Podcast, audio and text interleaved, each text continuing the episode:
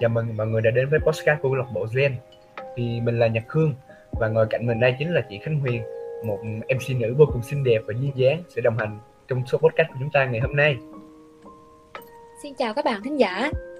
Sau một ngày làm việc vất vả và căng thẳng, thì hôm nay hãy nán lại ở đây và đến với một số podcast vô cùng thú vị và thiết thực đến từ Gen. Chủ đề mà hôm nay chúng mình muốn đem đến cho mọi người là kinh nghiệm đi thực tập, đi làm cho người trẻ không biết là chị Huyền hay các bạn đang nghe podcast này thì có ai giống như em không?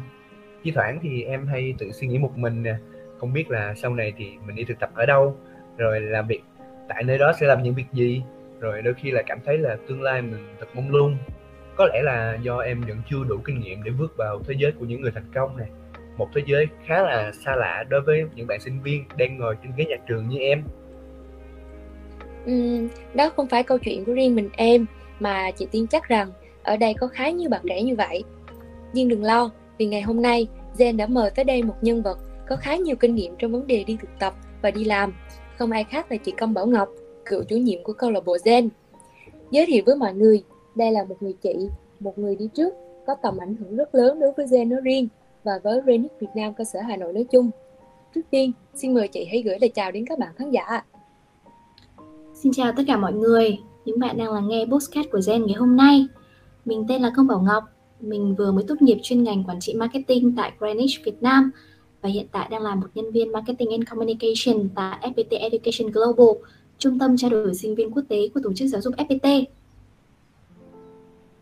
Vâng, xin cảm ơn màn giới thiệu vô cùng đặc sắc đến từ chị Công Bảo Ngọc. Chỉ nghe qua thôi mà em cảm nhận được rằng là một kho tàng kinh nghiệm đi thực tập và đi làm ở chị rồi vậy thì em có thấy là chị có nói đến việc đi đầu tiên là chị đi thực tập là vào năm 2 vậy thì lần đầu tiên khi ấy chị có bỡ ngỡ hay là lo lắng gì không ạ? À? lúc đầu vào thì cũng như bao người thôi cảm xúc cũng rất là run vì lần đầu tiên trong đời mà. Và đúng thật là giữa việc học marketing á và việc làm marketing là hai điều khác xa nhau. Chị gần như là bắt đầu lại từ đầu mặc dù từng là một sinh viên có thành tích học tập vô cùng tốt tại trường. Những lúc như thế thì mới thấy là môi trường làm việc rất quan trọng. Mình được các anh chị đồng nghiệp, các anh chị đi trước giúp đỡ rất là nhiều này và uốn nắn mình lại ngay từ đầu, từ những kiến thức nhỏ nhất, từ những công việc nhỏ nhất, những hành động nhỏ nhất. Ừ, đúng là lần đầu ai cũng bỡ ngỡ và lo lắng, nhưng quan trọng cách họ vượt qua như thế nào. Cảm ơn Ngọc đã giúp Khương gỡ nút thắt và mở ra một cái nhìn thực tế cho tương lai sau này. Hiện nay thì theo mình được biết, có rất nhiều doanh nghiệp đang mở cánh cửa cơ, cơ hội nghề nghiệp cho các bạn sinh viên năm nhất. Vậy theo kinh nghiệm của Ngọc, bạn nghĩ sao khi các bạn sinh viên thử sức thực tập trong năm học đầu tiên? Mình thấy nên chứ, vì đi một ngày đàng là học một sáng khôn mà. Vì các bạn là sinh viên năm nhất, nên các bạn có thể bắt đầu từ các vị trí thực tập ngắn hạn và part time thôi để đảm bảo cho việc học thực ra là các tập đoàn lớn này các công ty khởi nghiệp hay là các doanh nghiệp trẻ hiện nay á, thì mình thấy là đều luôn luôn welcome các bạn thực tập mà không yêu cầu kinh nghiệm. Việc bạn cần chỉ là chuẩn bị một bộ trang phục thật là tươm tất này, một cv ngắn gọn và một thái độ vô cùng cầu tiến thôi. Vâng quả thật là năm nhất chưa có nhiều kinh nghiệm thì thật khó để đi thực tập. Nhưng nếu để thử thách với bản thân thì đó không phải là ý kiến tồi thì em nghĩ ở đây rằng là năm nhất là chương trình học vẫn còn nhẹ nhàng với các bạn sinh viên thì các bạn nên học thêm ngoại ngữ bên ngoài như tiếng Anh, tiếng Hàn hay là tiếng Trung để có thể trao dồi cho mình thêm kỹ năng sống và học cách xây dựng các mối quan hệ để làm hành trang cho sau này. Ừ, đúng rồi, nhưng nói đến các mối quan hệ, mình lại nhớ đến một trải nghiệm đi thực tập của mình. Cũng rất là lâu rồi đấy, nhưng mình vẫn nhớ như yên hình bóng cô gái tuổi đôi mươi với những bỡ ngỡ đầu đời cũng bởi vậy mà mình luôn cảm thấy rất khó hòa nhập với mọi người trong công ty. Mình nhớ có, ngay cả tới một tháng trời mà mình vẫn lủi thủi một mình. Cảm giác thực sự rất là chán và mệt mỏi với những cái ấp vô hình. Mình tin chắc rằng ở đây có khá nhiều người mới đi thực tập như vậy. Thật là khó đi quen và kết thân. Thầy ngọc, bạn có thể cho mình xin một số tips nhỏ để tạo dựng các mối quan hệ với đồng nghiệp trong công ty để từ lạ biến thành quen được không ạ? Mình thấy tips đầu tiên và quan trọng nhất là hãy biết lắng nghe. Vì chúng ta chính là những người non trẻ nhất, là những người ít kinh nghiệm nhất tại công ty, nên hãy lắng nghe các anh chị đồng nghiệp. Dù đôi khi đó có thể là những lời nhắc nhở hay là những lời động viên, thì mình nghĩ là bạn cũng sẽ học được rất là nhiều điều từ đó.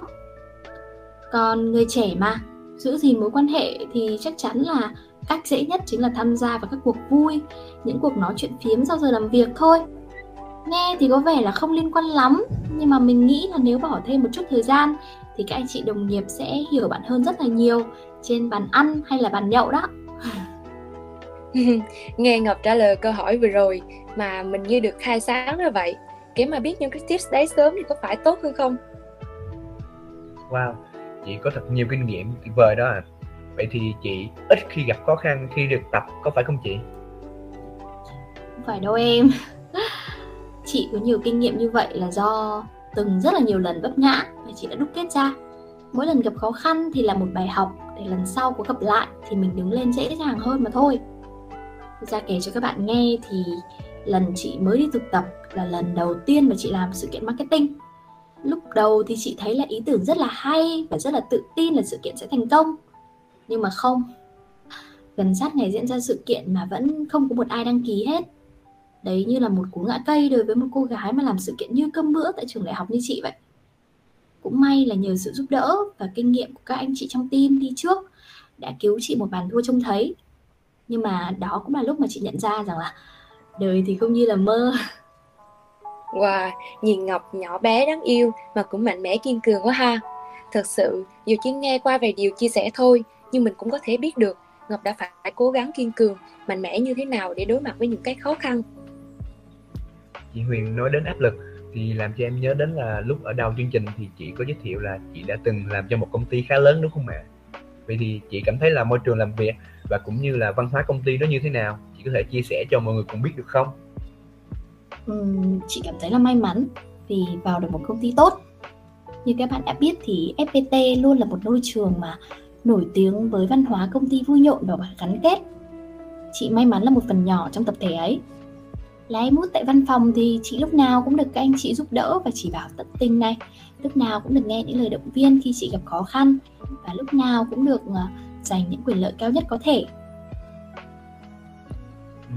Chắc chắn với một công ty tầm cỡ lớn như vậy thì ắt hẳn sẽ đặt ra rất là nhiều yêu cầu về mặt tuyển dụng thì không biết rằng là làm thế nào để chị biết được là mình sẽ phù hợp với vị trí tuyển dụng đó không ạ?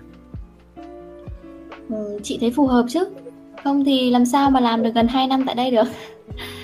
Phù hợp cũng là do một phần là mình đã quen với cái công việc. Và mình thấy là mình có khả năng hơn trong công việc sau một thời gian dài nắm gai nếm mật đó. Dạ vâng em hỏi vậy tại vì em thấy là hiện nay thì các bạn trẻ vừa ra trường này hay đang chuẩn bị đi thực tập, hay là cả các bạn đang gặp khó khăn trong việc tìm công ty, việc làm, hay thậm chí là các bạn không biết mình phải làm gì? Vậy thì chị có giải pháp nào để giúp cho các bạn cũng như định hướng các bạn đi đúng đường, chọn đúng ngành, có được không ạ?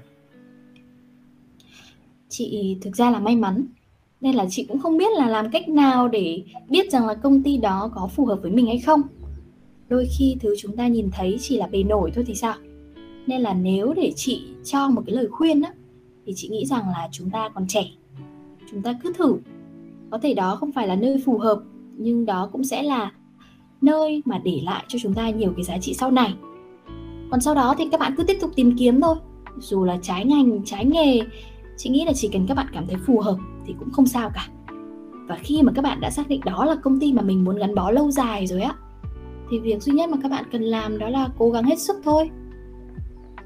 Ừ, hiện tại mình cũng đang làm việc trái ngành với ngọc và các bạn đang lắng nghe podcast. Như như ngọc chia sẻ thì nó quả là sự lựa chọn không tồi vì mình cảm thấy vui khi làm công việc này và mình cảm thấy rằng muốn cống hiến vì nó. Vậy là trò chuyện một hồi thì mình cũng đã về bờ rồi. Thời lượng của số podcast lần này cũng khá dài và có lẽ cũng đến lúc dừng lại.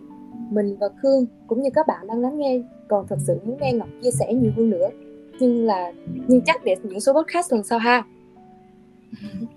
Cảm ơn các bạn đã mời mình tham gia podcast lần này. Hy vọng là những kinh nghiệm của mình thì có thể giúp cho các bạn sinh viên đang đứng ở giữa ngã ba đường có thể đưa ra những quyết định sáng suốt nhất. Xin chào và hẹn gặp lại nha. Vâng qua buổi nói chuyện ngày hôm nay thì có thể thấy rằng là chị Ngọc là một người rất là chuyên nghiệp, luôn có tinh thần trách nhiệm với công việc của mình, lan tỏa tích cực, năng lượng đến mọi người. Thì em xin cảm ơn chị và chúc chị sẽ mãi tỏ sáng như vậy. Vâng xin tạm biệt tất cả bạn khán giả và hẹn gặp lại mọi người với chủ đề podcast tiếp theo của Zen nha.